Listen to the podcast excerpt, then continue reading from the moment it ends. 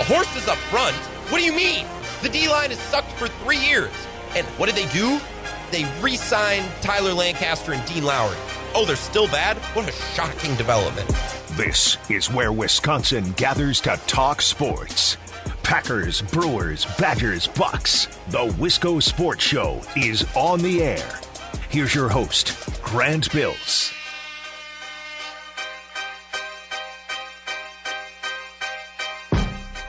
I started watching Ted Lasso last night. Won a bunch of Emmys the other night, so I was like, all right, whatever, I'll watch it. You might be thinking, wow, Grant, springing for Apple TV. Look at you. Ah, uh, no. I found a friend who had a who had a login. I asked around.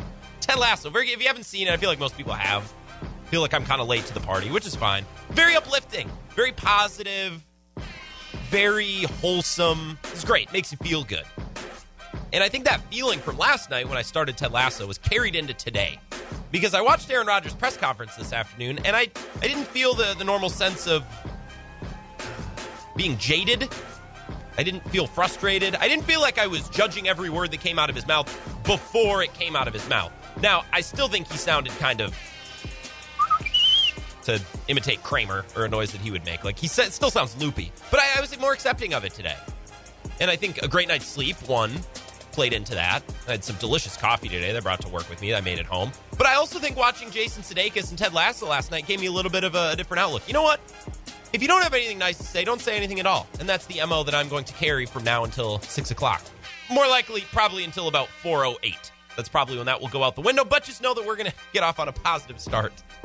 Get off on the right foot at least. We'll see how long it, it lasts. This is the Wisco Sports Show. My name is Grant Bills. I hope you've had a wonderful day. I think tonight's show is going to be better than last night. Not that last night's show was bad. I didn't have the oomph that I was hoping. And I think I'm going to make up for it tonight. Talk a little bit about the Brewers, specifically at 4.30 and right before 6 o'clock. I think we have to declare another must win tonight. I know it's been two and three days, but hey, when duty calls, I, I'm not in charge of this. When a game needs to be declared a must win, we declare it a must win. I'm merely a vessel. I declare what games need to be declared. I know it's two and three days, but we might have to declare tonight's game a must win. I'll explain that coming up. Going to talk about the Brewers offense that's been a little sluggish. So I basically pulled out some show notes from April, and we're just going to redo that whole thing. I'm just going to redo the same same talking points. Kidding, no. Original content. Brewers 430. I want to start with the Packers and Joe Barry's defense. You can join the show if you'd like. Send me a text 608 796 2558. That's the talk and text line. You can follow me and tweet me at Wisco Grant. I tweeted out a couple of tidbits throughout the day, things that we're going to get to on the show tonight. So if you follow me on Twitter, great, you saw that. And if not, you're missing out. You're missing out on these little Easter eggs, these fun little messages that I'm trying to get you. So when we get together at four and five o'clock, we're, we're ready. We're, we're ready to go. Follow me on Twitter so we can keep up with each other, not just from 4 to 6 p.m., but all the time when we're watching Brewer games, Packer games, and when it's 1 a.m. and we're tweeting nonsense because nobody can sleep. You don't want to miss out on that. Follow me at Wisco Grant on Twitter. I have the wrong show notes in front of me. Give me a sec. I'm looking at yesterday. What did we start with yesterday? What did we start with yesterday? Joe Barry's defense. Yeah, we slammed Joe Barry yesterday. And I think today's show is going to be more productive. I had a friend text me who works in radio last night, and he said, Hey, how was your show today? How was it? I was like, Ah, it was fine. We had some fun banter, and the Packers won, so that's always nice. I think people were in a positive mood. I know it was just the Lions, but it's still a win, and it was the first win of the season. Packers got their first touchdown of the season. That was nice. So, who are we to be negative, right? We can't be beggars, can't be choosers. That was the first win. So, I, I do think we were positive yesterday. But I think the show last night was just eh. It was just fine because I don't know what we accomplished. When I turned off the microphone at six, I was like, did we learn anything? Did we get any new ideas? Did we draw any new conclusions? I don't think we did yesterday. What we did essentially was complain about Joe Barry and Tyler Lancaster and Dean Lowry, which you heard in the, in the show open, and Kevin King. And then that was kind of it. We wrapped up and we went home, which is fine. The defense isn't very good, but complaining isn't going to get us anywhere, right? What can we learn? That's why I want to start again tonight with Joe Barry and the defense. Hopefully, this is a more productive conversation. Hopefully, something becomes of this. We're not going to solve the Middle Eastern crisis. We're not going to create world peace or solve climate change, but maybe we can learn a little something and have a better idea of what we're dealing with with the Packers defense moving forward rather than just complaining. Uh, suck swamp water. Bah! That's just, it's fun, but it gets a little old. First off, something that I didn't really mention yesterday, and I want to reiterate. If it hadn't rained the other night during Packers Lions, I'm not sure the defense would have gotten any better. I think there's this prevailing narrative or notion out of Monday night. Well, the defense started slow, but then they got it together. They made adjustments. And yeah, I think they made adjustments. They started sending extra pressure. You saw it right before halftime when they sent a little corner blitz. That was some nice action.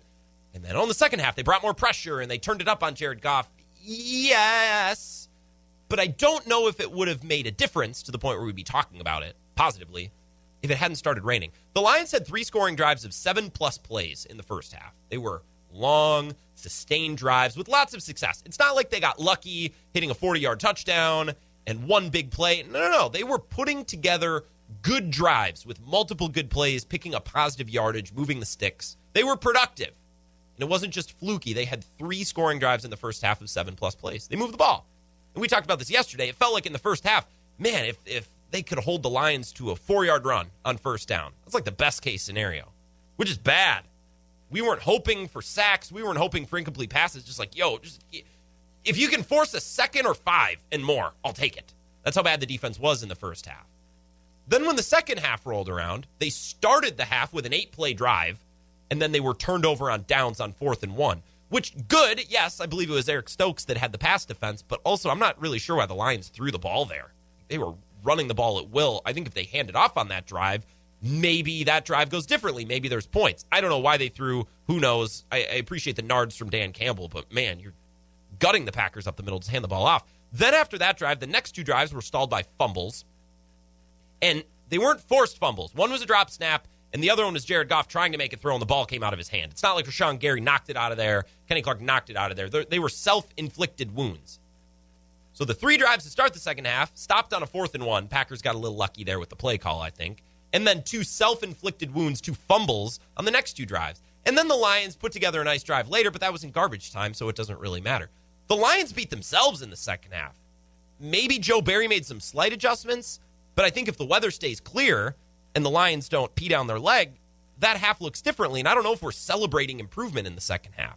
In fact, Dan Campbell talked about it after the game, talked about how we kind of were our own worst enemy. I don't know if the Packers really beat us. The turnovers, I mean, that was ultimate. That was the big thing. It wasn't like we couldn't run it. It was, you know, we. Uh, I mean, every time offensively we struggle is because we shot ourselves in the foot. Even the possess- the one possession we didn't score in in the first half was by our own doing. You know, we had a holding call, we had a false start, we had an intentional grounding. You know, and then you go the second half and you know, we had the fumbled snap, so that's a wasted snap. You know, they, they fall on it. We have the interception trying to make a play, which I understand why he's trying to make a play. You're down that much. He's, um, but you know, it's self-inflicted wounds. I mean, you know, and then you get you reach a certain point where you're trying to continue to run your offense and be able to run it a little bit, run the ball, but yet you're also pressed. You're pressed for time.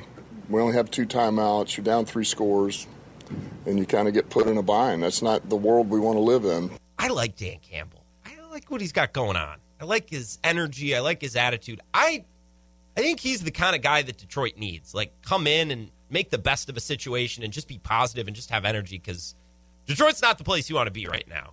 Like they're dragging Detroit because Matt Stafford's finally out of there and they're terrible and they got Goff who nobody wants to talk about. It's like he's been exiled to Detroit, this football wasteland. You need guys like Dan Campbell and Jamaal Williams who are just going to come in. It's like, look, how lucky are we to play football? We get to play 17 games in the coolest football league in the world. We get to play in the NFL. How great is that? I like Dan Campbell's attitude. I sneaky kind of hope the Lions have a good season and they start to build something. Be great for football, be great for the division. I like Dan Campbell. I, I hope he sticks. But that's not what we're talking about. We're talking about how this defense has issues. And if it hadn't gotten rainy and Jared Goff's hands were a little bit bigger, maybe Monday night wouldn't have been such a convincing win for the Packers. This defense has issues. But then again, the Packers defense had issues last year at this time. They were historically bad to start the season. And so were the Seahawks. I remember talking about this out of the jump, and I went back today and I did some research um, mid September, early October last year on both of these teams. Let's go back to September 28th. 2020. That was the day after the Packers won at the Saints on Sunday Night Football, and they moved to 3 and 0. And we're like, oh, this team is legit, right? Because they beat Minnesota week one, 43 34, at US Bank with no fans. Then week two, they beat Detroit at Lambeau 42 21. I didn't remember a detail from that game. I had to go back and look today. That was the, the game that Aaron Jones uh, you know, had the big run to start the second half, right? And then week three, that was the real test. And they beat the Saints in the Superdome, albeit without fans. And that was the day we were like, all right, this is a legit team. And after that 3 0 start, Rodgers and people in press conferences were comparing the offense to 2011 to 2014, some of their best years where everything was cohesive and they had great talent and they had veterans right? However, the defense was equally historically bad.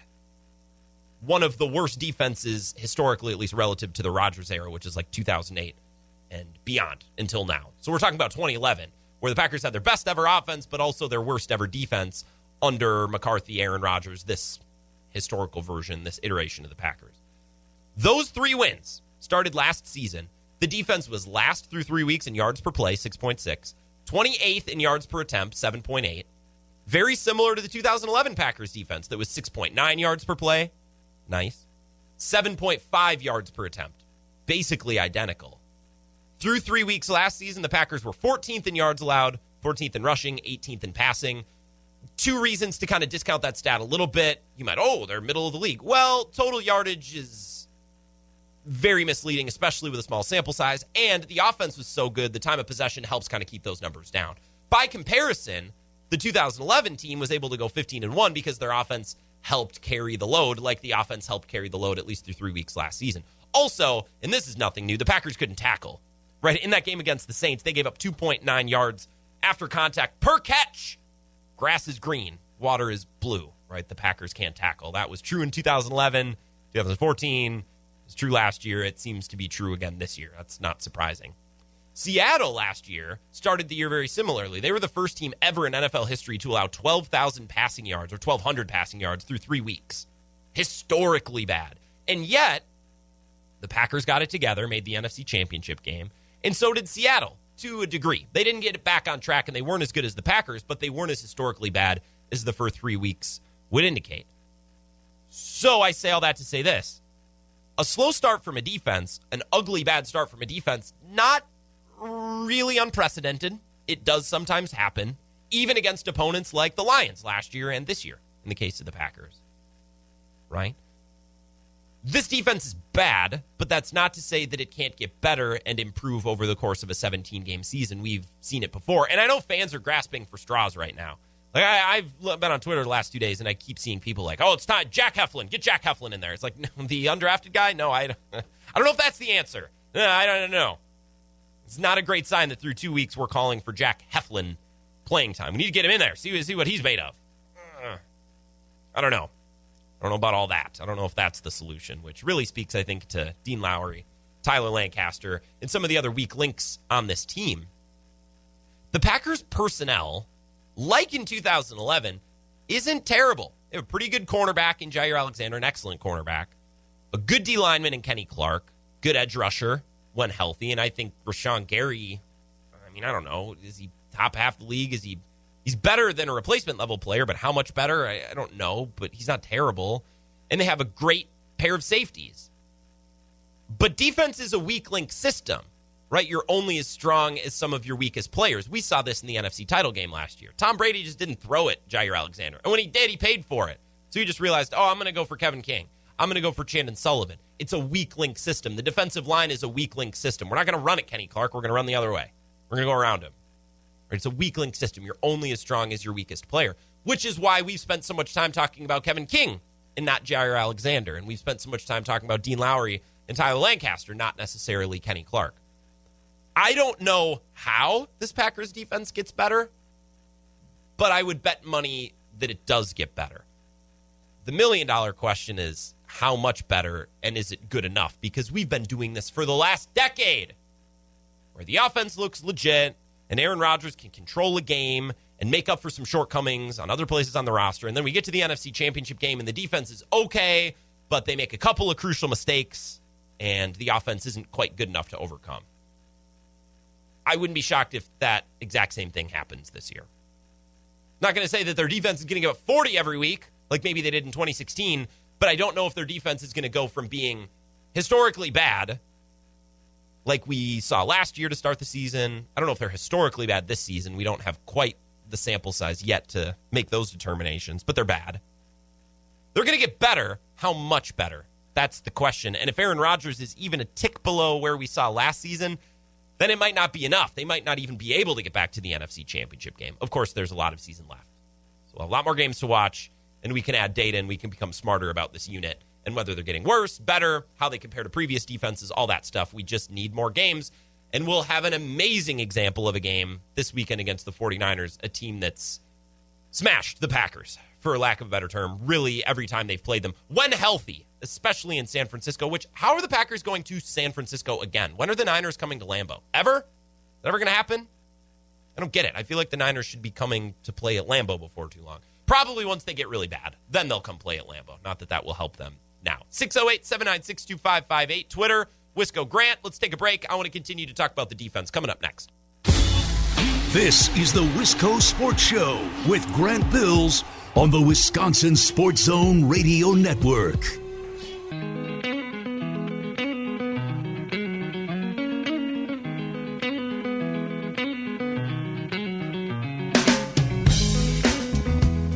Wisco Sports Show.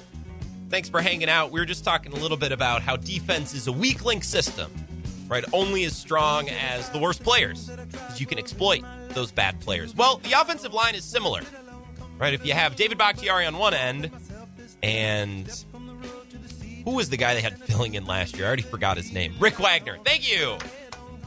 You got Bakhtiari on one end and Rick Wagner on the other. Well, we're just going to rush it, Rick Wagner. Offensive line, weak link system. Not great. Elgton Jenkins has an ankle injury. Who is the left tackle filling in for David Bakhtiari?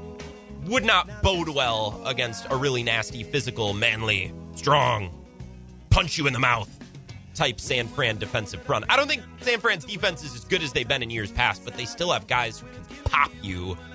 And the Packers have not fared well against teams that can pop them and they certainly won't fare any better without Elgton Jenkins on the field. Reports are the Packers will give him the full week to recover before they determine any kind of status for Sunday's game. There's your injury update. Da, da, da, da, da. Wisco Grant on Twitter, the talking text line 608 796 2558. Dan in New Glarus. Hi, Dan. Says, how, to, uh, how about the big woo? Have a 255 ERA and a losing record. Come on, crew, find your offense. Last night was frustrating baseball's weird. Brandon Woodruff's been one of the most dominant pitchers in baseball this year, and yet he has a losing record. I agree with you. Sometimes it's luck, and I think baseball players understand that. I don't think Woody's losing too much sleep over it, but he weirdly, weirdly unlucky. Not just kind of unlucky, like like very, very weirdly unlucky with some of the lack of run support he's experienced. Absolutely.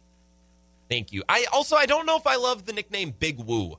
I just like Woody or the sheriff or something like big. Woo. I don't know. I feel like it's established and everybody likes it, but I don't know. I'm not gonna. I'm not gonna make a scene about it. But just so we're clear, I don't love the nickname Big Woo. I know you're gonna lose sleep over my opinion on nicknames. I know that's why you're all here. Thank you for listening. That uh, will conclude my sermon on nicknames for Brewers starting pitchers. We're talking for about another 10 minutes about the Packers defense. And then I want to get into the Brewers and talk about that offense that you mentioned, Dan. Defense, weak link system right? Only as strong as their worst players, which we experienced big time with Kevin King in the postseason, especially that NFC championship game last year. What I don't get, and what's kind of frustrating, and maybe it's what makes defense in the NFL perplexing, is that this defense in 2021, like the 2011 defense, has some decent personnel, right? There's been years where the Packers just have crappy personnel. Like 2016, they didn't really have a starting corner that could play in the NFL. They didn't have a pass rush. They had old Clay Matthews and Nick Perry, who just wasn't very good. And they've never had linebacker, like ever, ever. Oh, 2016 the linebackers are bad. No, no, no. They've been bad every year because they never care about linebackers. 2016 they were just bad. The roster was bad. 2011 the roster wasn't bad. A lot of guys were still around from that Super Bowl. 2021 the roster isn't that bad. I'm not going to say it's great, but they have some premier players at premier positions. It's now Joe Barry's task to best hide his bad players and uplift his best players, right? Put those good players in positions to be as impactful as possible. I have some ideas. Let's kick them around a little bit. Let's start with the bad players. How can we hide bad players? Kevin King, Through two games, has been targeted six times, has given up five completions and 133 yards. That on average is 26.6 yards per catch. That's really hard to do, especially given that they played Jameis Winston and Jared Goff. And neither team really had downfield weapons to speak of other than Hockenson. You were going up against Marquez Callaway and Quintez Cephus, who I know we all really like, and I think he's pretty good. He is no burner. He's certainly not a guy who can take the top off a defense, if you know what I mean. What to do with Kevin King? Well, I think it starts with more Eric Stokes. Matt LaFleur talked a little bit after Monday night about how Eric Stokes was impressive in that game against the Lions. Yeah, there were there were some critical stops there at the end of the game. Um, certainly the one on our sideline, and then the last the last play of the games were were two great examples.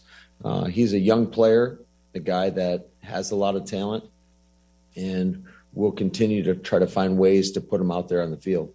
Getting him out there. All right, cool. So let's say Eric Stokes plays on the outside, Jaire Alexander plays on the outside on the other side. Okay, I like that more than Kevin King, but especially with their lack of really good linebackers, they're going to play some nickel. They're going to play packages and sets and looks that need extra defensive backs. So Kevin King's going to need to play. I would like him to play as little as possible, but he's going to need to play here and there. And something we read all offseason about with Joe Barry was the star position, how he loves that position. He wants to highlight that position. That's his playmaker position. Well, why not use Jaire there? And I know that takes him off the outside, but if Jaire's just covering Quintez Cephus all game or Amon-Ra St. Brown, oh, you shut down Amon-Ra St. Brown. That's great. But does that really help us create splash plays? Does that help the defense get off the field? I'm not sure. We want him around the ball. We want him making plays. That's how the Rams use Jalen Ramsey. And I think that might be where the Packers defensively trend with Jaire Alexander, but they need somebody else to be able to hold up outside. Eric Stokes can take one sideline. Kevin King's going to need to be able to at least help out here and there or in the slot, right? Maybe that's an idea, maybe something they can work and, and play with in the secondary. Now, up front, I don't know how we get around the Dean Lowry, Tyler Lancaster, Kingsley Keke black hole. Kenny Clark is drowning.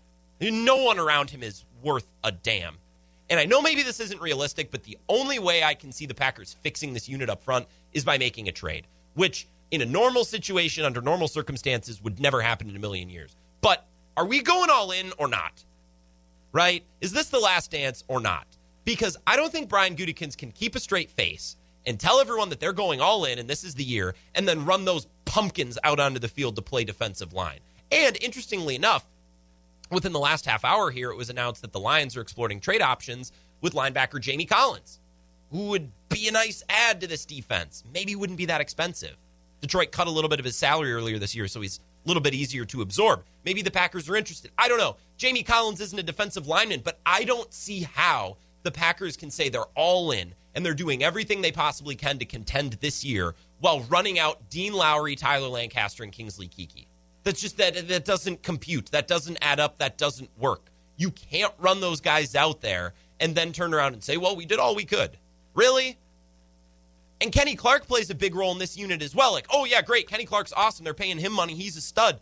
I, I agree. But Kenny Clark is one man. And if you sink a bunch of money into Kenny Clark and then he gets doubled and triple teamed, where's that money really going?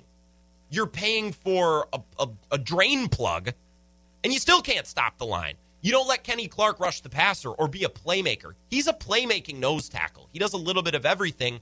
But when he has to sit there and eat triple teams all day, He's not doing anything. That's not money well spent. That's like buying a $3,000 computer for your home office and then not springing for Wi Fi. look, at, look at this computer we got. Well, do you, do you, have, a, do you have a keyboard? Do you have Wi Fi? That's like Kenny Clark. Oh, we got Kenny Clark. Oh, and who do you have next to him? You have uh, one Dean Lowry and this thing called a Tyler Lancaster. Well, maybe Jack Heflin will. Maybe, maybe he'll maybe he'll pop. Oh, yeah, really? Yeah, I'm sure that that guy's the answer. Yep, let's do that. We haven't been doing that for the last decade. I don't see how the Packers can truly go all in without bringing someone in. And in a normal year, I would never expect it. But under these interesting circumstances, they already brought back Randall Cobb, which is bizarro for a front office like this, not something they'd ever do. I'm not saying Jamie Collins, but just within the last 20 minutes, a team's like, hey, we're looking to trade this defensive guy. They don't need to get a stud. They don't need to go all out, but you need to get someone that's not Dean Lowry, or I swear to God, They're going to give up 30 to San Fran this weekend, and every physical offensive team they have to go against now until whenever they're eliminated, probably in the NFC Championship game. Not because they're the second best team in the NFC right now, but that's how this cruel, twisted world has designed itself to torture me and Packers fans. Vikings fans. Oh, you should be like, shut up. I don't want to hear from you right now. Go miss another field goal. Let me mope about this in, in solitude. Thank you. Let's take a break. I have a couple of texts about the Brewers and Brandon Woodruff. We'll get to those. A couple of tweets about the D line as well. That when we come back, and we got to talk about this Brewers offense. Thought we were past this. Thought we were good. I thought we were an amazing offense that scores a lot of runs. They've been quiet the last couple of days. So let's talk about that coming up next on the Wisco Sports Show. This is the Wisco Sports Show with Grant Bills on the Wisconsin Sports Zone Radio Network. Take care of your property with equipment you can count on, like the Kubota BX and L Series compact tractors, part of our under 100 horsepower tractor lineup rated number one for reliability. And Z Series mowers and Sidekick utility vehicles, where durability meets speed. Visit your local Kubota dealer for a demo today. Go to KubotaUSA.com for full disclaimer.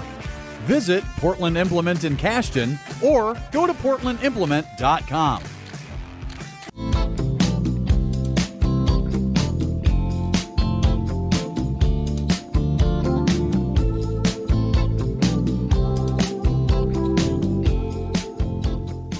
Sports Show rolling on. My name is Grant Bills. Thanks for hanging out. Another bit of news today that I, I don't really know why I'd mentioned, but it came up on my timeline again. Uh, Antonio Brown placed on the reserve COVID list, which, if any of you have questioned over the last year or so, if there really is a God, maybe there is. Finally, some finally some good news. I hate Antonio Brown. I don't think he should be in the league. Grant, you're only saying that because he's teammates with Tom Brady. Maybe, okay?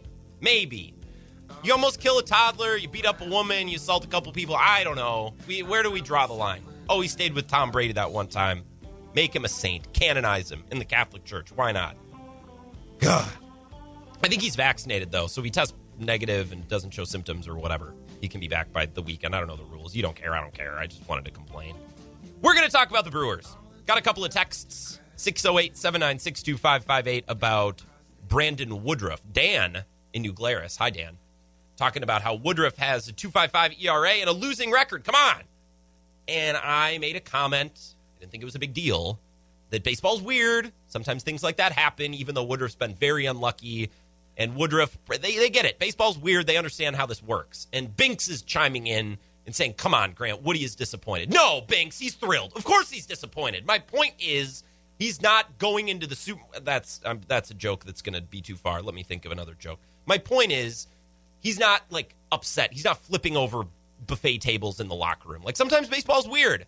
And I think Woodruff gets that. Corbin Burnes when he got pulled after eight innings, it's frustrating, but but they get it. Baseball players get it. I think we watch from afar and we get so upset.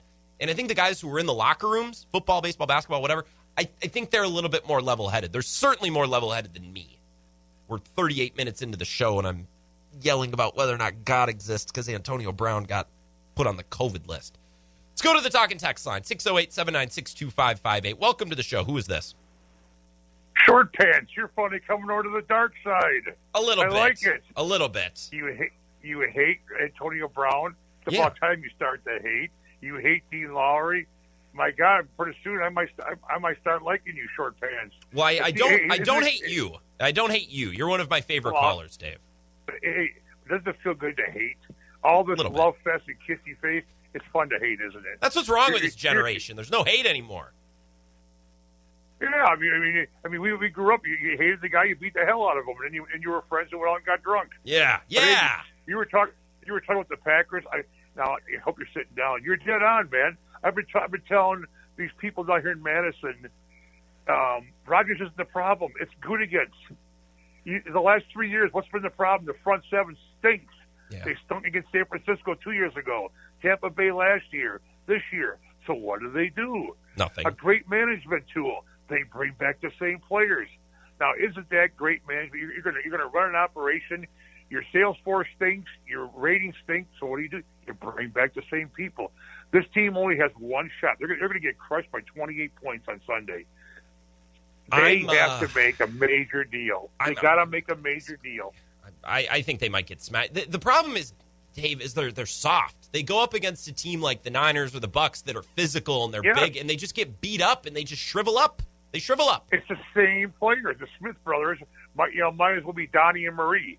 They haven't done nothing in two years. You got uh, the other guy that Nelson has an orgasm over. it. I mean, he was supposed to have his breakout game the other night. He was he was Amber Alert. And why they brought back Kevin King, spent six million dollars. That one to me is peculiar. And Dean Lowry. I mean, there, there, there'll be some players that trade deadline. We're going to find out just how serious Ryan is. They got to bring a couple of a couple of players in in defense. Look at that schedule. Yeah. They're not, they're not going to beat. They're not going to beat anybody. But I just wanted to give you a call and say, hey, finally, I love the hate.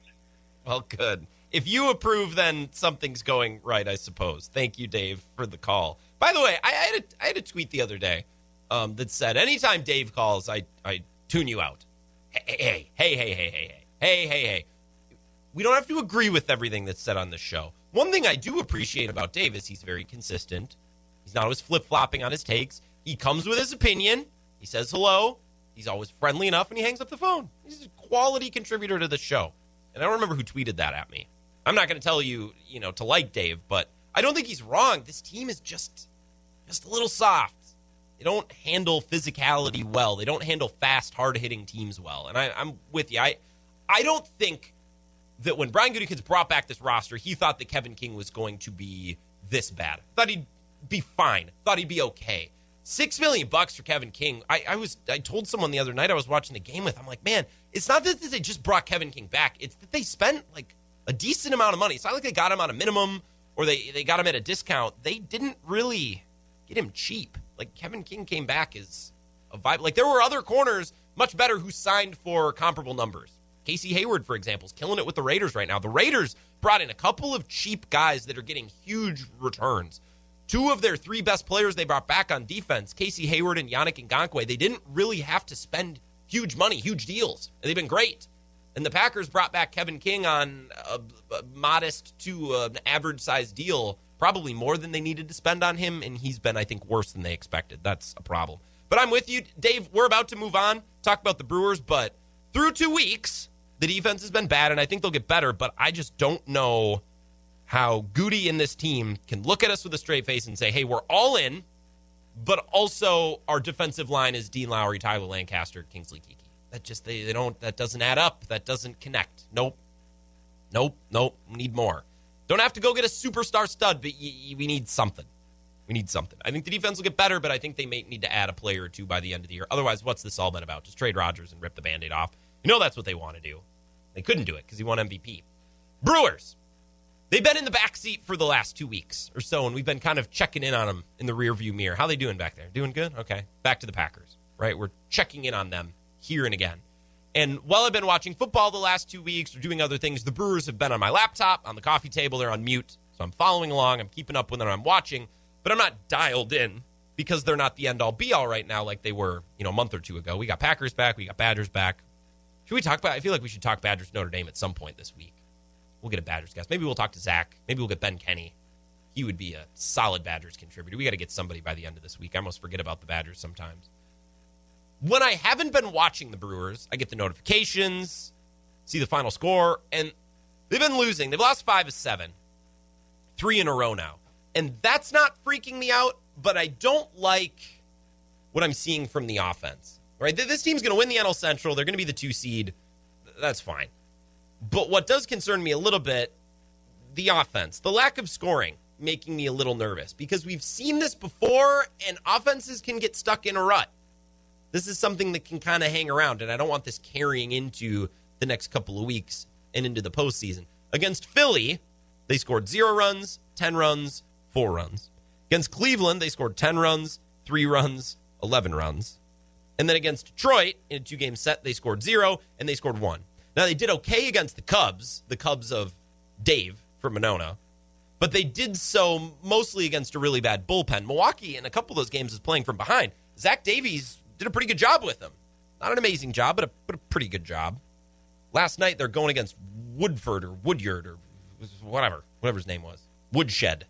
And this guy's pitching like Cy Young, right? This trend, the offensive trend, has continued at least through two games into the St. Louis series. They've won 10 in a row because, of course, they have. Naturally, the Cardinals winning this time of year. They've scored three runs in two games. And through those two games, the top five hitters in their lineup are a combined one of 30. One of 30. They're down in the dumps offensively. And it's not going away. Now, Craig Counsell says one of these games they're going to bust out of it. He has faith. This is what he said last night. We've had a quiet week. I mean, I think we're going to have a big night one of these nights. Um, we're going to put a really big number on the board and we're going to bust out of it. Um, we didn't do it tonight, um, but it's but it's coming, and and I, I, I believe that. I think our guys believe that. Um, you just got to go up there, keep sticking to you, you know, the stuff you can control in your process, and swinging at the right pitches. And we gave some tough at bats. It's kind of the second half of the game. I thought. You know, we, we put a good rally on. We made it tough on Gallegos, made it tough on Garcia. Um, just couldn't get the next next hit looking for that big hit. It never came. Had an opportunity with Pablo Reyes at the plate last night in the bottom of the ninth, just couldn't get that big hit, the the hit that busts it open, that finally breaks the seal or bursts the dam or whatever analogy you want to use, whatever figure of speech.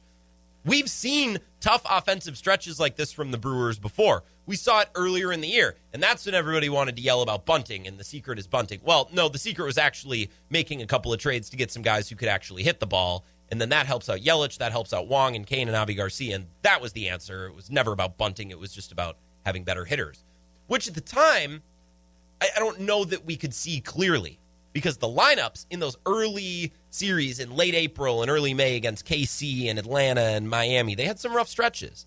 And we talked about this a few weeks ago, right? It's the difference in roster now and then that makes me feel a little bit better because it's a waiting game offensively in baseball sometimes. You go through rough stretches, and you just wait for the hits to start coming because teams pull out of this eventually. Now, the good teams pull out of it sooner rather than later and get right sooner rather than later, and they don't remain down in the dumps for too long. The roster looks drastically different now from when they went into an offensive slump in April, May, and hopefully that speeds up the recovery process just a little bit. I was looking at lineups from the Kansas City series. That was when Yelich first came back, wasn't quite right. He still might not be right. That's when he was DHing. They had Avi Garcia, Tyrone Taylor, Manny Pena, Jackie Bradley Jr., huh, Travis Shaw, Urias. Before this is pre Adames Urias, so this is before Urias actually got good. Pablo Reyes, Billy McKinney, no Adames, no Escobar, no better version of Yelich, no Lorenzo Cain, Right, those bats now being in the lineup just up the odds a little bit that someone gets that big hit. Right, pulling out of an offensive slump when you're relying on Pablo Reyes, Billy McKinney, and Jackie Bradley Jr., a little different than trying to pull out of an offensive slump when you have Adames and Escobar and now a better version of Luis Urias and a healthy Lorenzo Cain. It's a little bit easier to pull out of a slump when you have more good bats, right? I think of it like ice fishing. We haven't had an ice fishing analogy in a while, right? The more tip ups you set out, better chance you have of hooking into a fish. And all of these good bats in the Brewers lineup, think of them like tip ups. Adames, Escobar, Cain, Avi Garcia, who's having a career. They're all tip ups. They're just waiting. One of the, one of the flags will pop. Just give it a little time. Wait for a school of fish to come through. Flags start going. Bup, bup, bup, bup, bup. They start popping up. Whereas when you're hoping Pablo Reyes gets a hit, hoping his flag goes up, mm, don't hold your breath. Jackie Bradley Jr. If you hold your breath for him to get a hit, you would have died of suffocation in April because he's been trash. He remains trash. You know what? I'll say it. He's been ass. He's been worse than ass. I don't know. Like ass is hitting like 120. He's way worse than that. And they would have optioned him down months ago if he had any options to speak of, but he doesn't. And if he wasn't once upon a time the ALCS MVP, I, don't know that we'd even have a question about him making the playoff roster. I'd take Tyrone Taylor. I'd take Jace Peterson. Heck, I'd take Mark Kotsay. Give me Mark Kotsay on the playoff roster before you give me Jackie Bradley Jr right? They're in an offensive slump, just like they were earlier this year. But it's a little bit easier to pull yourself out of a slump when you have multiple quality hitters, not just one or two, and everybody else is hurt or bummy, which was the case in April and in May. Is tonight a must win? I feel like it's a must win. I tweeted about this earlier, and it's our version of a must win. We don't declare must wins for actual must win games, just meaningless games that we want to put extra importance on. And I tweeted this out earlier today. And I said, "Is tonight a must-win game?" Feel like it. Feel like it might be. And one of the replies actually understands what's going on. Talking about Onabam, that's our Omar Narvaez at bat and mound visit fan. Follow the account, it's an awesome Brewers fan account. Tweeted back at me and says, Grant, there has never been a more important, meaningless game in the history of all sports. That's what we're looking for. That's what I'm saying. This game is meaningless, but it's a really important meaningless game, which is why we're going to declare it a must win. Pound the desk.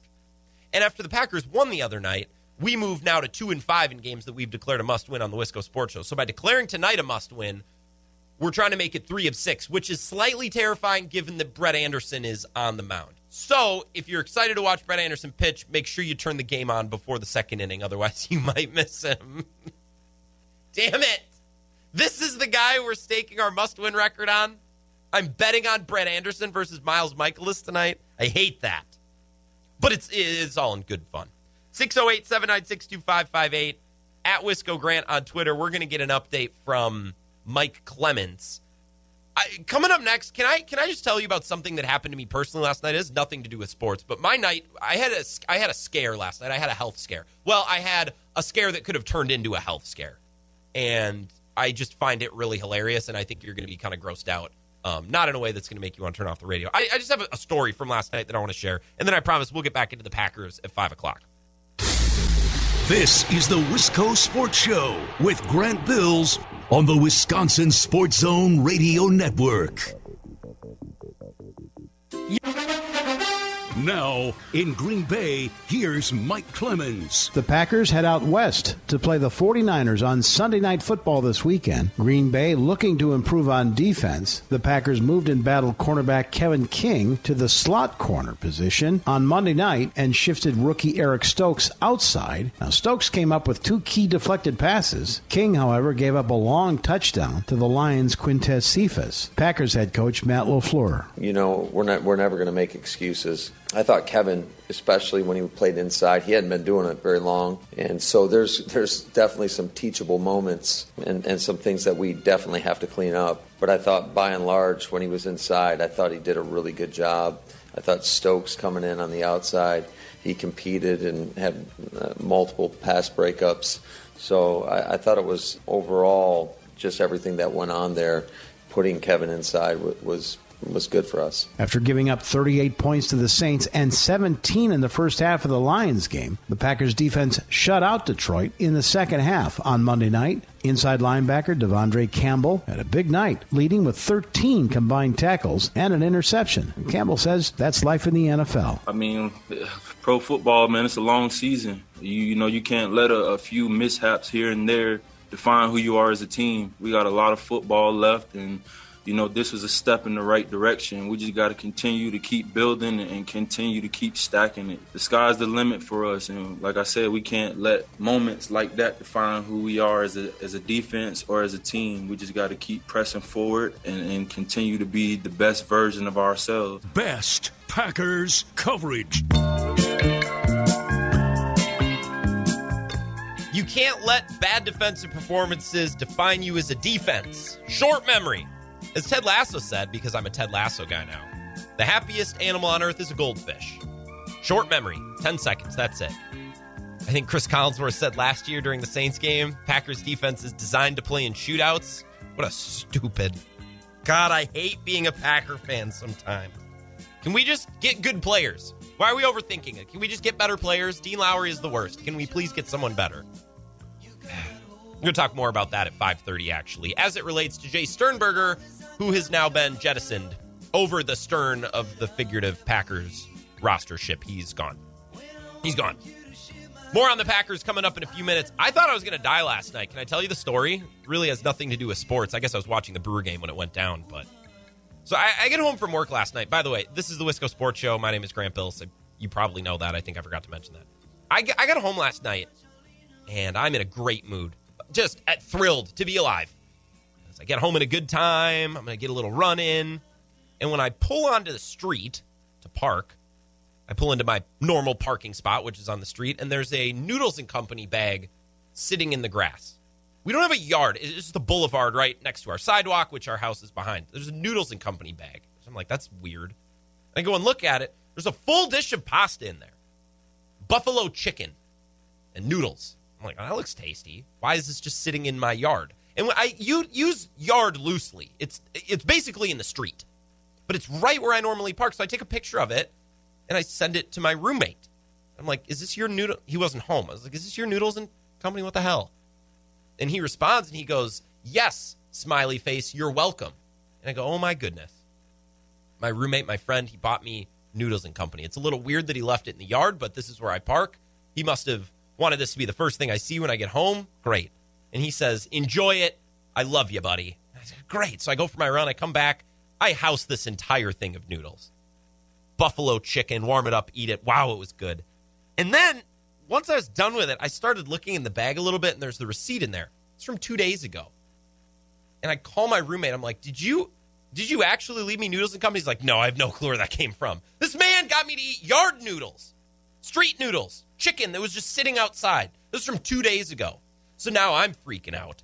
I swear my stomach feels like it's going to explode. It was all mental. I did it to myself. All night I'm freaking out. I was like, when's the food poisoning hitting? And is it going to be out one end of my body or is it going to be both? I ate chicken. That chicken could have been sitting outside somewhere in the street for two straight days. My jerk roommate got me to eat it. So I thought maybe I was going to have to miss a show today because I thought I would be um, in the fetal on the bathroom floor. Luckily, that did not happen. Unless, of course, you're not enjoying tonight's show, then maybe, uh, unluckily for you, it didn't happen. That was my night last night. Thrilling, right? I know. What a life I live when I leave the studio after 6 p.m., eating food that I find on the street. Not my fault. He said it was for me. Free noodles and company. I'm not going to turn that down, even if it was kind of suspect. Let's take a break. Talk more about the Packers defense coming up first. An update from Zach Heilprin.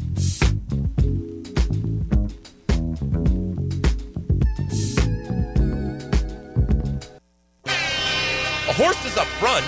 What do you mean? The D line has sucked for three years. And what did they do? They re signed Tyler Lancaster and Dean Lowry. Oh, they're still bad? What a shocking development. This is where Wisconsin gathers to talk sports. Packers, Brewers, Badgers, Bucks. The Wisco Sports Show is on the air. Here's your host, Grant Bills.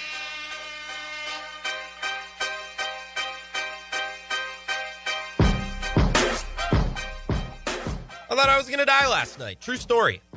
Wish I would have had about another 60 seconds to tell that story. If you're just tuning in, I guess I'll begin this hour with a funny anecdote. I got home from work last night. There's a bag of noodles and company sitting on the curb next to where I normally park outside my house. Sent a picture of it to my roommate. He's like, You're welcome. Love you, buddy. Enjoy. I ate it. And then later he tells me, no clue where it came from. There was random noodles and company sitting in the street. And he let me eat it. Check the receipt, which I should have done right away. I don't know why I. No, I'm not. No, I'm not taking the blame for this. I'm not taking the blame for this. He let me eat food that I found in the street. And it was good. Okay, whatever. Like, it tasted good, but I, that's. I thought it was cooked within the last two hours. This was two and a half days ago. I checked the receipt. Could have died. Could have had food poisoning, throwing up everywhere. Sapper texts in. That's the funniest story I've heard in so long. I don't know if you're being sarcastic. It was not funny, but I'm glad you enjoyed it. I could have died. I could have. I could have died, and it would have been all for a stupid prank about some random noodles that were left on my street. Also, if you're listening, who the hell left Noodles and Company eh, on my curb? Who does that? Who buys a perfect bowl of buffalo chicken and noodles and just leaves it in someone's yard? How does that happen? I like. I want to. I'm. A, I'm going to call the police when the show's done. We need to launch an investigation because I'm not sleeping. Couldn't sleep last night because I thought I was going to die. I won't sleep last night because I cannot understand why someone would leave a full bag of noodles and company in my yard. Whatever. That's not the point. This is a sports show. Hell yeah, sports. Let's talk about sports, football, manly things. It's the Wisco Sports Show. My name is Grant Bills. Talking text line 608 796 2558. Twitter at Wisco Grant if you'd like to join in that way as well.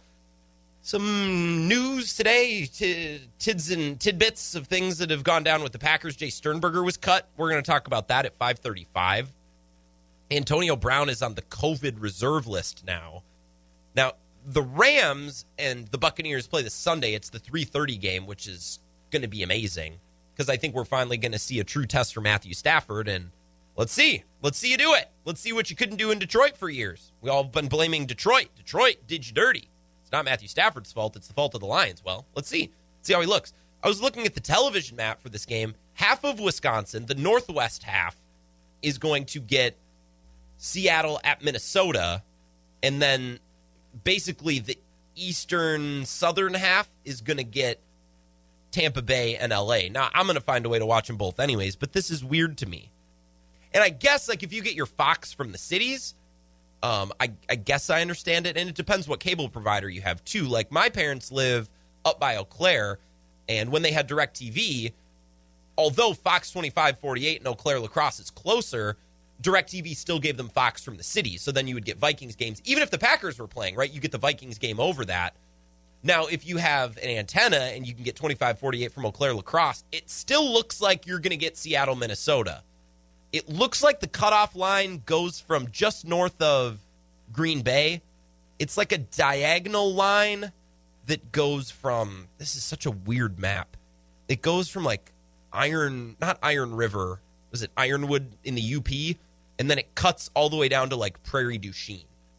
So Madison, Green Bay, Milwaukee, all of that, the Dells, you're going to get Tampa Bay Rams, and then Eau Claire, La Crosse, everybody else uh, on the northwest side of the state, all the way up to Superior. We're going to get the Vikings game. So prepare yourselves. Um, Antonio Brown may or may not play in that game, which I think is why we got started talking about this uh, in the first place.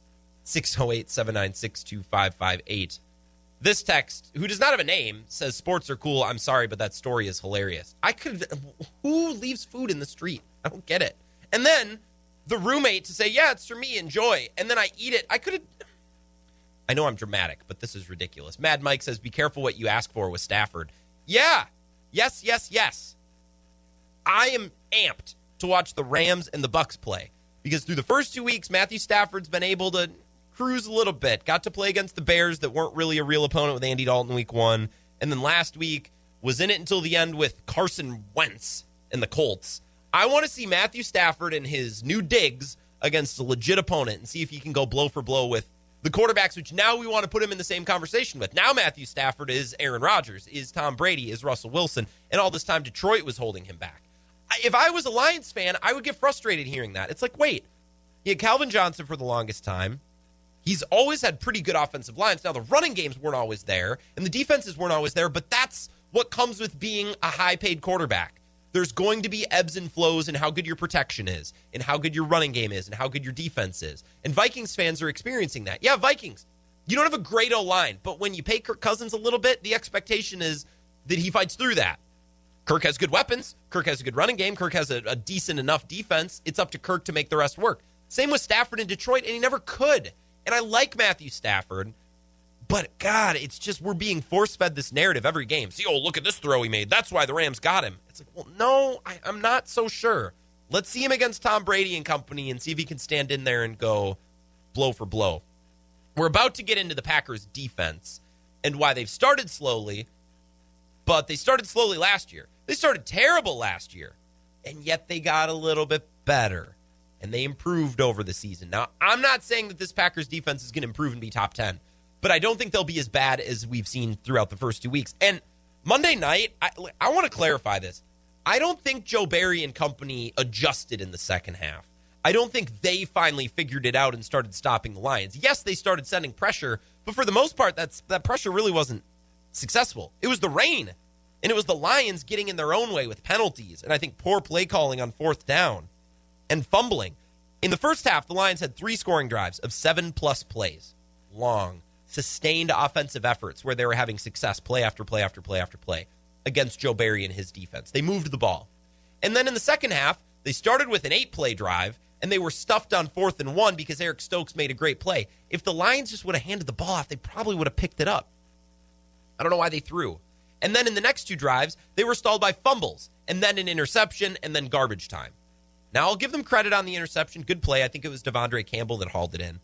But it's not like the defense all of a sudden started stymieing the Lions in the second half. The Lions kept shooting themselves in the foot, and Dan Campbell said exactly that after the game. The turnovers, I mean, that was ultimate. That was the big thing. It wasn't like we couldn't run it. It was, you know, we. Uh, I mean, every time offensively we struggle is because we shot ourselves in the foot. Even the possess- the one possession we didn't score in in the first half was by our own doing.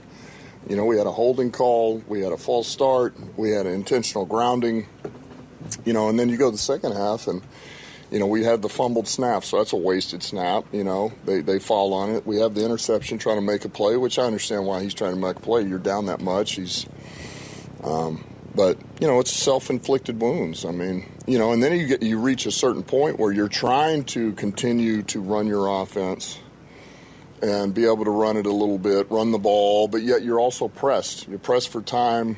We only have two timeouts. You're down three scores and you kind of get put in a bind. That's not the world we want to live in. I like Dan Campbell. I like his energy. I like his positivity. That's what's needed in Detroit right now. Detroit's not the best situation in the NFL. They're starting from ground zero. They went from Stafford to Jared Goff. It looks like they're going to try to trade Jamie Collins. They need people who are just happy to be playing football. Treat the opportunity of playing football like a gift. I think that's Dan Campbell, and I think that's Jamaal Williams, too. That's what they need. I think Dan Campbell's a good fit there. Like, I want the Lions to be good. I want Dan Campbell to work. I feel bad for Lions fans. I know they're a divisional rival, but like, I, I almost, I almost want the Packers to have an opponent that's worthwhile in this division for once. Like, I'm sick of the Packers. Like, the Packers lost in Week One to the Saints, and they played it off because they know they're going to be able to win this division. They're not going to have to fight and scratch and claw to win this division. They know they can waste a couple of games throughout the whole season. And that's convenient for my team because I want them to make the postseason. But damn, like that's cheap. Like I want another team in this division that's actually worthwhile and that I respect. And sorry, Vikings fans, but that just ain't it. And Bears fans, I'm sorry, but right now that just ain't it. You have this awkward situation where a coach isn't doing what's in the best interest of the team because he's doing what's in the best interest of himself because that's how his contract sets it up. Like I get it, but I want an exciting division with competitive teams. And in 2014, remember when the Lions were good? How much fun was that? Instead of a Week 17 game in Detroit that no one cares about, imagine if those games were fighting for playoff seeding. That'd be so fun. I want Dan Campbell to work. It'd be good for football. It'd be good for the NFC North. And I'm an NFC North guy. I enjoy the the hardiness and the culture of cold weather football. Well, at least some of the teams playing cold weather. The Bears and the Packers, not the other two teams, but you know what I mean. I want the division to be good. Anyways, Dan Campbell pointing out we were the ones that messed it up. The Packers defense didn't really stuff us. We just we got in our own way, and the weather and Jared Goff's small hands got in the way too. This Packers defense has issues. That second half I think is really misleading. Packers defense has issues, but then again, they had issues last year at this time. They were historically bad to start last season. I went back and I looked at some of the numbers through the first three weeks. First three weeks, the Packers beat the Vikings 43 34. We all remember that game. That was in like a sunshiny, empty U.S. Bank Stadium. Week two, they beat Detroit at Lambeau 42 21. Aaron Jones opened the second half with a big run. He was fantastic. Week three, they beat the Saints 37 30. And at that moment, we all kind of said, all right, this team's legit. We got a good team, a good offense. Looks like LaFleur's offense in his second season. This is going to be legit. This is going to be fun. Awesome. Can't wait. And after that 3 0 start, Aaron Rodgers and the offense, we were comparing to 2011, 2014, some of the best years. And we were comparing the defense to 2011 too because it was so historically bad relative to the Rodgers era. Now you go back to the 70s and the 80s, I'm sure they had worse defenses. But in the Rodgers era, through those three wins, the defense was last in yards per play, 6.6 yards, 28th in yards per attempt, 7.8 almost identical to the 2011 defense. That was 6.9 yards per play, nice, and seven and a half yards per attempt, basically identical. Through those first three weeks, however, if you look at yards allowed, this is where the good offense starts to help out the defense, which is why yards allowed isn't really a great indicative stat of how good a defense is or not. 14th in rushing and 18th in passing yards allowed. Once again, the offense helps that out, small sample size. Don't look at total yards, look at yards per play, yards per attempt, DVOA, all, all of those things. 2011, 2020, the defenses looked very similar, at least through three weeks. Now, as the season went along, the defense got better and they had some good games. The Titans game, for example, when they shut down Derrick Henry and they were just dominant, we saw the potential of how good that defense could be. Of course, in big games against physical opponents, they pulled within their shell. In the NFC Championship game, they pulled within their shell and made some boneheaded mistakes, which has been the story of the last 10 years. But just because the defense gets off to a bad start doesn't mean they'll be terrible all year. Seattle was the same way last year. Seattle was the first team ever in NFL history to allow 1,200 passing yards through three weeks. By the end of the year, Seattle was a little bit better. They were trending in the right direction. Now they lost to the Rams in the first round, but it's not like they went 8 and 8 and missed the postseason. The Packers got it together. Seattle, to a degree, got it together. What happened? What got fixed? Well, I think a new defensive coordinator this year, although we don't love Joe Barry, you need to give a defensive coordinator time to implement the system and to get the lingo down. Everyone likes him, which is a good sign. Probably figuring out the tweaks and the little things that need to be changed and adjusted as time goes on. So as we get more games, more experience, that will help. But right now, Packers fans are grasping at straws. I saw today on Twitter. We want Jack Heflin playing time. I don't know. I don't know if that's I don't know if that's the answer. That's a bad sign when we're begging for Jack Heflin. I, that's that's a bad sign. It'd be like if the Brewers' offense is playing poorly, so we're begging for Pablo Reyes at bats. Eesh. Means it's slim pickings. The Packers do have some good personnel, similar to they the way they did in 2011, right? Good corner in Jaire, good edge rusher in Za'Darius when he's healthy, good D lineman in Kenny Clark, good pair of safeties. But defense is a weak link system. So opposing offenses don't have to attack Jaire or Kenny Clark. They can go at Dean Lowry or they can go at Kevin King, as we've seen time and time again, right? Tyler Lancaster. They can go at those weak links, exploit the weak links. Defense is a weak link system. And I was talking earlier in the show. if the Packers truly are all in on this season, I don't know how they don't make a move at some point. Jamie Collins, it looks like, is available from Detroit, which the timing was amazing. It was something I wanted to bring up tonight. And then about 20 minutes before the show started, the Lions announced, hey, look, we're shopping Jamie Collins, linebacker. Right? I think the Packers have to make a move at some point this season because I don't think that they can legitimately contend for a Super Bowl starting Dean Lowry and or Tyler Lancaster. And that's hoping that those two stay healthy. What if there's an injury to Kenny Clark and now all of a sudden they're your best defensive lineman? That's terrifying. It's a terrifying thought. Maybe Elgton Jenkins can play both ways. Maybe Avi Garcia can play in the trenches a little bit when the Brewers are done with their season. I don't know, but I think at some point they might need to make a move for a defensive lineman, a D tackle, an inside linebacker, something, because they just don't seem to have the horses up front, which, by the way, shouldn't be a surprise because they haven't had the horses up front, and yet they've done nothing to address the front seven. And they're going to get a good dose of a team that's just going to look to punch them and kick them around this weekend in the Niners, and we'll see for sure. Uh, I have a chunk of Colin Cowherd show from yesterday. I think you made a really good point about the Packers defense. I want to play that for you coming up next and we'll hear from Aaron Rodgers. He talks a little bit about this upcoming matchup with the Niners defense, a team that they've had issues with, both offensively and defensively. So Colin Cowherd a little bit, Aaron Rodgers a little bit from today's presser. That's coming up next. This is the Wisco Sports Show with Grant Bills on the Wisconsin Sports Zone Radio Network.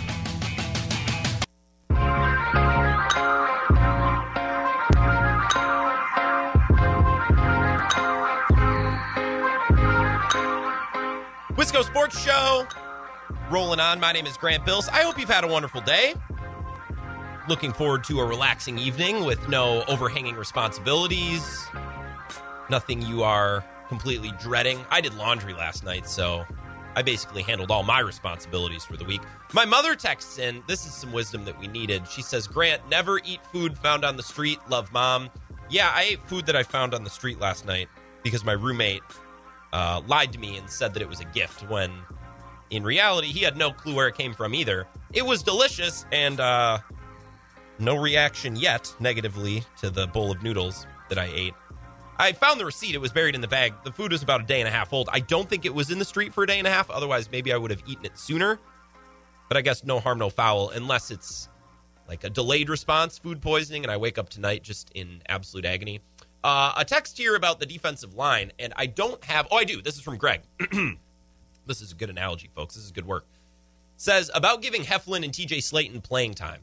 Here's an analogy. When you're trout fishing on the Brule, do you keep using the same old fly one, two, three, four days in a row without ever giving a bite? No. You give everything in the tackle box a try. It can't be any worse. Maybe you get lucky and the bargain bin fly works. I'm thinking the Packers are fishing with a bare hook in Lancaster can't be much worse. Might as well give him a try. Thank you, Greg. First of all, this is an outstanding analogy. Uh, now, as a true steelhead fisherman that loves fishing on the Brule, I must say, however, that when steelhead are running, they actually don't eat. They bite out of aggression. So sometimes the weirdest flies do work. You just throw a, a yellow fuzzy ball out there with a hook on it. Who knows? It actually doesn't really matter what you throw. And in this case, I think it doesn't really matter who the Packers throw out there, other than Kenny Clark, because they all st- they all they stink as well really, really, really poorly. Heflin Slaton, you got Lancaster, Lowry. They're all the same guy. They're all they're all the same guy. There's replacement level defensive linemen. It's not a position they value. They don't really value linebacker either. I think they might have to make a move at some point because I don't know that they can roll these guys out there. Although we'll see how the Niners game goes. And that's actually where I want to go next. I want to start to look ahead to this weekend. We didn't learn a whole lot from the New Orleans game. We learned a little bit from the Detroit game. I think we're going to get a fat lesson one way or another from the Niners on Sunday night. Awesome on prime time. That's where I want to learn that lesson is with the rest of the country watching as well. Um, I listened to Colin Cowherd a little bit yesterday, and he was talking to Peter Schrager from Fox. And this is how he set up this Packers topic, and he asked the question. Packer games all kind of feel the same. Aaron's good, bunch of splash plays. Uh, defense doesn't make anybody terribly uncomfortable. Aaron plays a victim after the game. I'm just so used to all these. But I mean, I, I did, what did I learn? Detroit outgained them. Detroit averaged more per play. I guess my takeaway was I still don't know if this team can face physical NFL teams Baltimore, Tampa. What did you learn last night? I don't think I learned a ton. Did you? You served it up perfectly because, Colin, guess who they have week three when I'll really know? San Francisco 49ers, maybe the toughest, strongest, most hard hitting team in the entire league in the trenches. Uh, nah. And you know what's the worst about the Niners is not only are they really physical and they can beat you up, which is the exact type of thing the Packers can't play against, but they have Kyle Shanahan calling plays. So it's going to be like what Sean Payton did in week one. It's just going to be surgery up and down the field. Little play here, little play here, dominate time of possession. Oh, the Packers are down 17 to nothing. Oh, great. Rodgers is moping, complains after the game. By the way, I know everybody doesn't love Colin Cowherd. I think he's great. I don't always agree with everything he says, and sometimes he's annoying. But then again, I am annoying. I'm telling you about the time I ate food off the street. So who am I to judge? What leg do I have to stand on? The game script that he talked about, Aaron Rodgers makes some splash plays. The defense doesn't scare anybody. Nobody gets beat up. The Packers kind of get pushed around. Win or lose, Aaron Rodgers gets the podium, kind of plays the victim. That's, yeah, yeah. He actually kind of hit the nail right on the head. I don't disagree with his assertion that the Packers can't play against physical teams. I could go back the last couple of years and point out all the times they've been blown out by teams that have just kind of knocked them off the line of scrimmage, but you've watched this team, you get it. They will have a chance to prove their toughness this weekend. I'm not going to hold my breath, but maybe they surprise us. Wouldn't count on it, but maybe. But probably not. Rodgers today was asking his presser about the challenges that the personnel of this 49ers defense shows. What do you get to deal with? What's tough? What scares you? What's a challenge? This is Aaron Rodgers from today. I see a lot of studs. You know, having Bosa back obviously helps. He's a game changer. Looks like he's moving well. He's been involved in a lot of plays on defense, as he was a couple years ago. You know, Armstead is a long, stout defender who can play inside and outside for him. He's a stud. You know, I think DJ Jones is is a real talented player inside, very active for them the first couple weeks.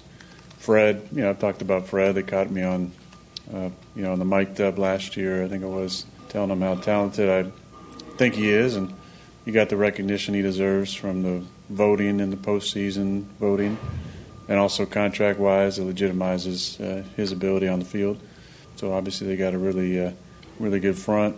They had some changes on the back end, and obviously some injuries. You know, to Jason going down with the ACL. Um, you know, they brought in a couple veteran guys to play on the on the outside as well, who I've played against in the past. Talented guys, smart, savvy guys. So uh, the front looks uh, looks familiar. You know, we'll see if Moseley comes back from his injury. Obviously, K'Waun's played for I think his seventh year. He's a really talented nickel. Um, you know, he's active in the run game and a, and a really good defender. Not actually that dissimilar to the Packers personnel. I think the Niners have holes on their defense to be exploited, just like the Packers do. The Niners have star players here, here, and here. They're not as complete of a unit as they were a couple of years ago, but they still have guys that can make splash plays, game wrecking plays right? I think the Saints game last year is a great example that you might not need a defense that's good as a whole, but if you have a couple of guys that can make splash plays, if you create a turnover here and there, a sack here and there, sometimes that's all you need. Remember, the the Packers were trailing the Saints in week three last year until Taysom Hill tried to carry it past Darius Smith and he stripped the ball out and recovered it. They gave up a ton of yards, gave up a ton of points, gashed by Alvin Kamara. Right? What's the word I'm looking for? Process wise, they were really bad. Statistically, they were bad. They got marched up and down the field, but they made a splash play here and there that able to make the difference. The Niners have personnel to do that. I don't think they're as deep as they were a couple of years ago, but they have the splash players. I don't need to explain why Fred Warner is awesome. I don't need to explain why Joey Bosa is awesome or Nick Bosa, right? I think the difference between the Niners defense and the Packers defense is that like I need to explain why Kenny Clark is awesome. Nick Bosa is great. Fred Warner is great. With Kenny Clark, it's like, well, actually, he's really good. The, the problem is he's just got a bunch of pumpkins playing next to him, and and and and that's why you don't really see highlight plays. Well, Preston Smith is good. He just he, he doesn't do anything. you know what I mean? Like you need a precursor to explain why some of these players on the Packers defense are good. It's not obvious. It doesn't jump off the screen. They don't hit hard and play smash mouth football the way that some of these other teams and their defenders do. Fred Warner's terrifying. Nick Bosa is terrifying. Some of these other def- these defensive linemen, they're terrifying. Do the Packers defenders scare anyone? Jaire's great, but he can't wreck a game. He's a corner. He can shut down a receiver. He can shut down Brandon Aiyuk or Deebo Samuel. Okay, great. What about every other part of it? They'll just run the ball. They don't need to throw the ball in the Packers. They've shown that the last couple of times they played. So frustrating.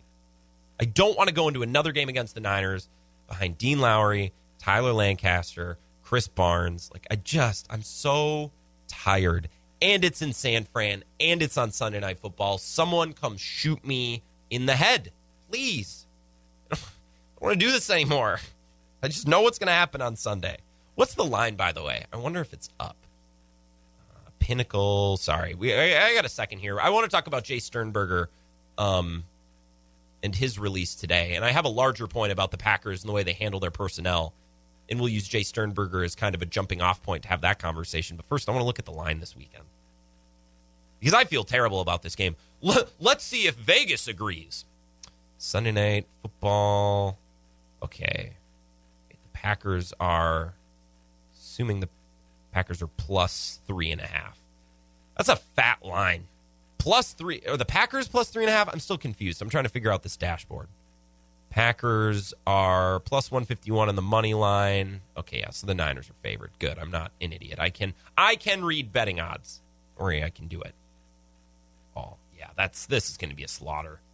This is going to be a slaughter. Once it gets over 3, that extra half point over 3, once it gets above a field goal, every half point or point above that field goal is a big deal because now you're talking about a touchdown, not just 3 points. Even if it's 4, you still need a touchdown to cover that. I I feel terrible about this game. Let's take a break. Let's talk about Jace Sternberger. More thoughts on the Packers and their defense, and I guess really whatever you want to talk about. 608 796 2558, the talking text line. More coming up after this. This is the Wisco Sports Show with Grant Bills on the Wisconsin Sports Zone Radio Network.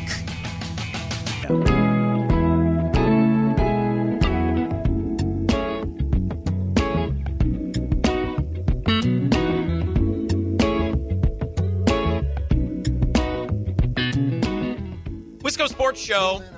We're talking about the Packers. We kind of got off the rails. I'm just dreading this 49ers game. It's on Sunday Night Football, and everyone's going to see it. And, oh, God.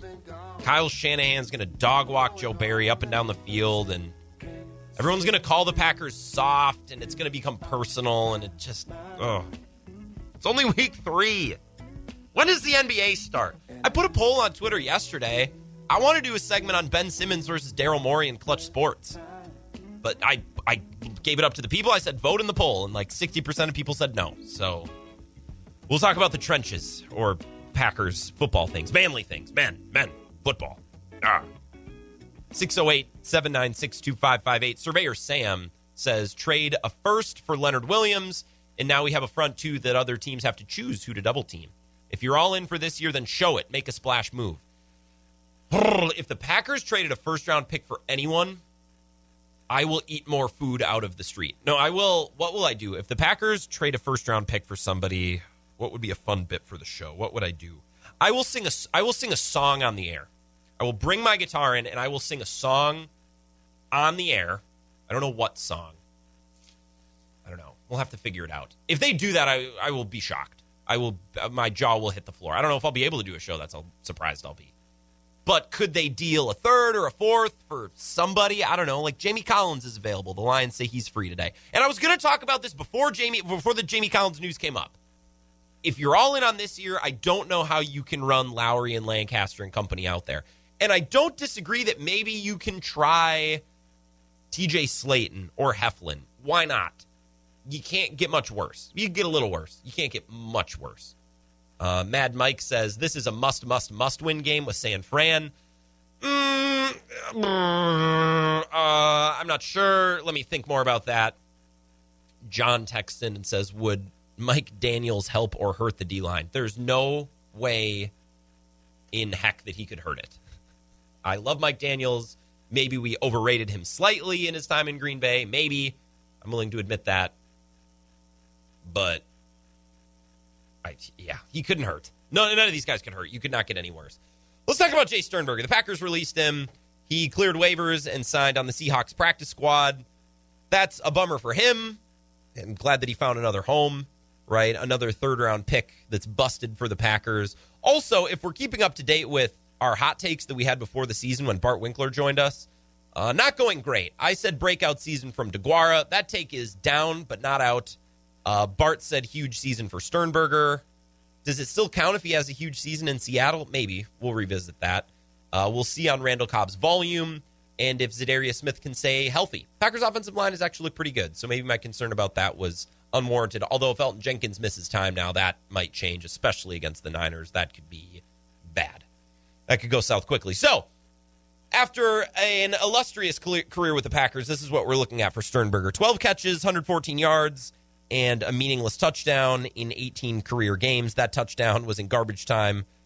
Interestingly enough, against the Niners in 2019 in the NFC Championship game. I completely forgot about that because if I'm being honest, I was depressed and in the bag at that point in the game. Jace Sternberger, 12 catches, 114 yards, and a touchdown in 18 career games. Well, at least he was healthy and available. That's something I would say if he was healthy and available, which he was not. had, he reportedly had lazy practice habits. He got suspended for PEDs and him and Aaron Rodgers didn't get along. Other than that, though, really good pick. Other than all of those factors, really nailed it. This pick hurts a little bit extra because Terry McLaurin went the pick after Jace Sternberger. He's a top 10 wide receiver in the NFL, probably my favorite player in the league that doesn't play for the Packers. I don't want to overanalyze this pick, Jay Sternberger from the 2019 draft, and turn this into a referendum on the Packers' draft methods, um, but I'm to because the Packers have been absolutely allergic to hitting their third round picks over the last couple of years. We have Oren Burks, Montravius Adams, Kyler Fackrell, Ty Montgomery, Khyri Thornton, Alex Green. Not a great list. Although, to be fair to Ty Montgomery, I think if you replay Ty Montgomery's career being drafted into the Packers 10 times, I think the Packers got one of the worst versions. And I'm not sure it's the fault of Ty Montgomery he got hurt early on with a high ankle sprain that basically messed up his entire rookie year. Then, out of necessity, they had to move him to running back. It's not like they're like, whoa, he's better as a running back. I'm not convinced. Maybe he would have been a half decent wide receiver with Aaron Rodgers, but they had to move him there because they had no running backs on the team in 2016. They had Eddie Lacy and James Starks. Both were garbage or injured, so they had to convert a wide receiver. I think they got one of the worst possible outcomes with the career of Ty Montgomery. I will be kind to him. I think all of these picks are a symptom of a problem that the Packers have with the way that they draft. And we're going to talk about that in a moment. First, let's talk to Eric on I 90 on the Talk and Text line. Eric, good day. How are you?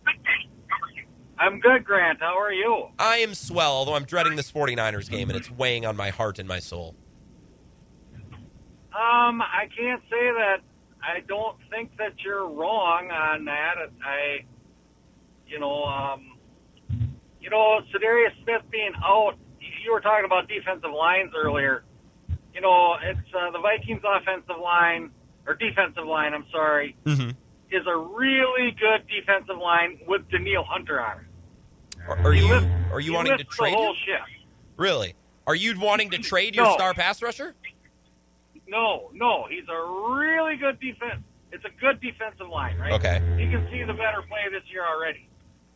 Um, and the same thing with uh, Za'Darius Smith, right? Mm-hmm. That whole group is a lot better defensive line with him. So you're saying they just missed Darius Smith. When he comes back, that'll lift everyone up a little bit. Is that what you're saying? Pos- positivity here? Yeah, there's some other issues too. You know, I, I, I guess I don't. I don't know. I, I think the, I think the Niners are going to win. I don't think it's going to be a blowout, but I do, I do. I mean, and of course I'm a Viking fan, so Sure. I'm hoping the Niners win. But realistically, I think that you're you're you're on you're spot on on that. What is that? I'm optimistic Yep. Viking fan. So, Okay, you're an optimistic I'm Vikings fan. That's a tough boat to be in. Right. I we'll do an optimistic Viking fan segment here on Okay. Wednesday. Um, I think the Vikings are, are looking a lot better. I mean, Kirk Cousins has actually put some drives together. Mm-hmm. Uh, he's looked like a leader. B- believe it or not. Hmm.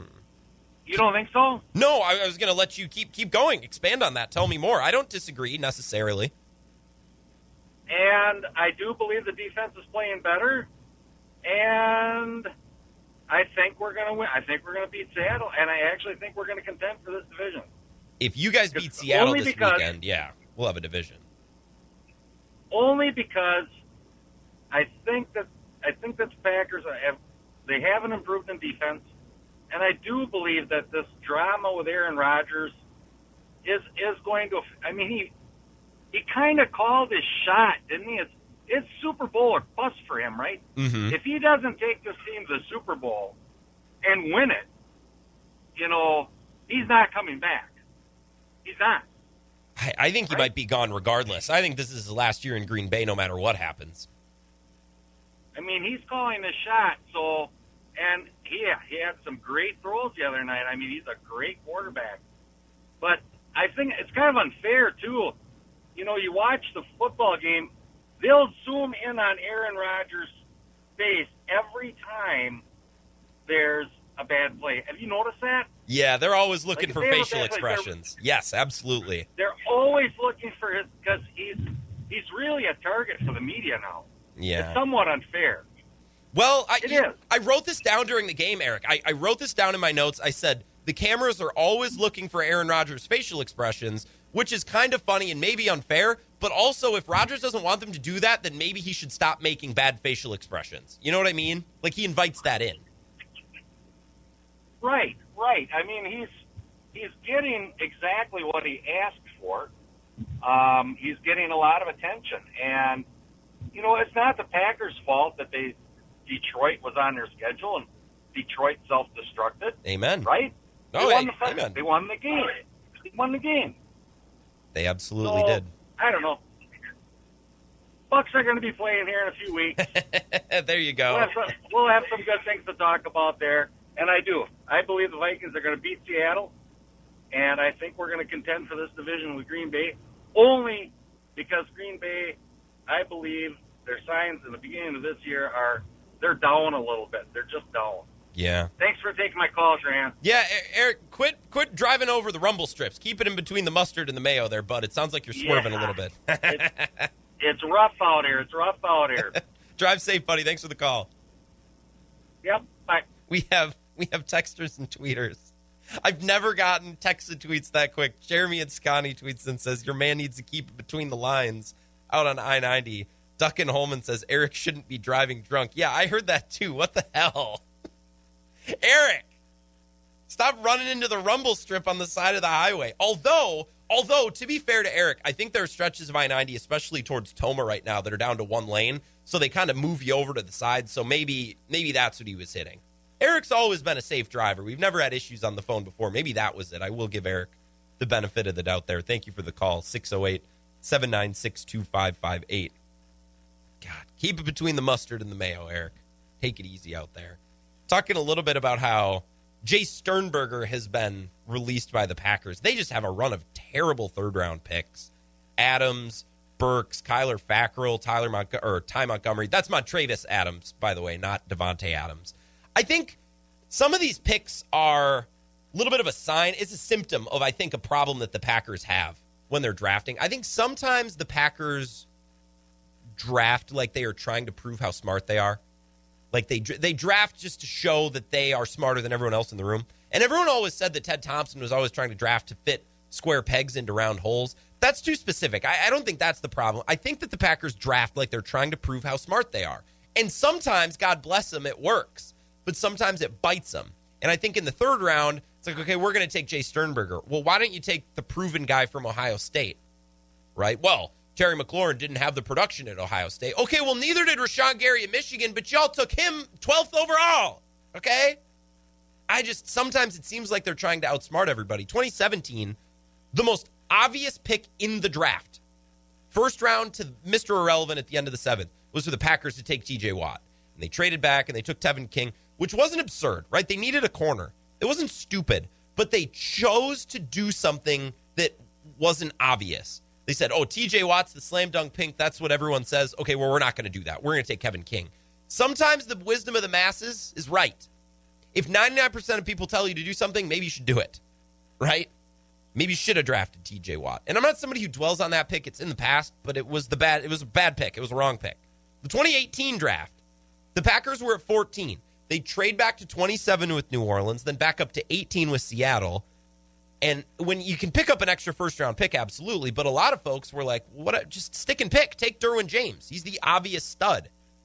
And they finagled and finessed and moved around a little bit. Now, Jaire Alexander worked out and they got an extra first, but it wasn't the obvious move. They took the roundabout way. It works sometimes. It worked in 2018. It absolutely did not work in 2017. 2019, they took Rashan Gary. A lot of people didn't like that. He didn't produce at Michigan. He didn't have the stats. He didn't have the sacks. What the heck? Why not take Brian Burns, right? And then when they took Darnell Savage, everyone says, well, if you wanted a safety all along, why didn't you just take Derwin James? Now, those picks have worked out okay. I like Darnell Savage. I'm lukewarm on Rashan Gary. 2020 draft, we obviously know how people felt about Jordan Love. It's like, well, why'd you do that? Could have just taken Patrick Queen or a wide receiver, Tee Higgins, Chase Claypool, Laviska Shenault, any of those guys, right? Not the obvious thing. And then they took an H back in the third round. Okay, great. Talk about trying to outsmart the room. Uh, Mad Mike, if you don't call this game a must win on Sunday, then it's a loss. Book it. I my, my record in calling must wins hasn't been so great. Um, Jason says, in Eric's defense, that's exactly what happened. Yeah, I think he must be on the stretch of I 90 where it goes down to one lane and then they scoot you over to the right side. If you're heading on 90, like in between West, or not West Salem, but in between Sparta and Tomah. it's down to one lane. I'm sure that's what happened.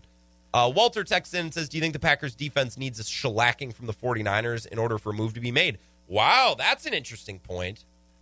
Walter, not a bad idea. Maybe they need to get blown out on national TV for them to make a change. That would suck because then we'd need a nationally televised blowout two times in three weeks for a change to be made.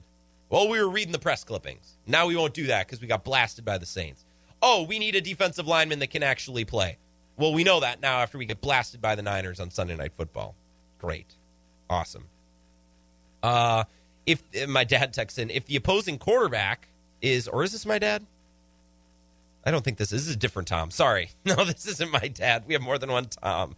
Tom says if the opposing quarterback is constantly laying on the ground, you don't need to draft a corner. Tom, right you are. That TJ Watt was the obvious pick, and the Packers said, no, we're going to try to be smarter, and they went with Kevin King, which wasn't the worst pick in the world. They needed a corner too, but 99% of the world said TJ Watt's the obvious pick, and the Packers said no. Sometimes I think they like to try to prove how smart they are, and sometimes it bites them in the butt. And I think Jace Sternberger, who's now been released, is another example of that. Let's talk a little bit more about the Packers.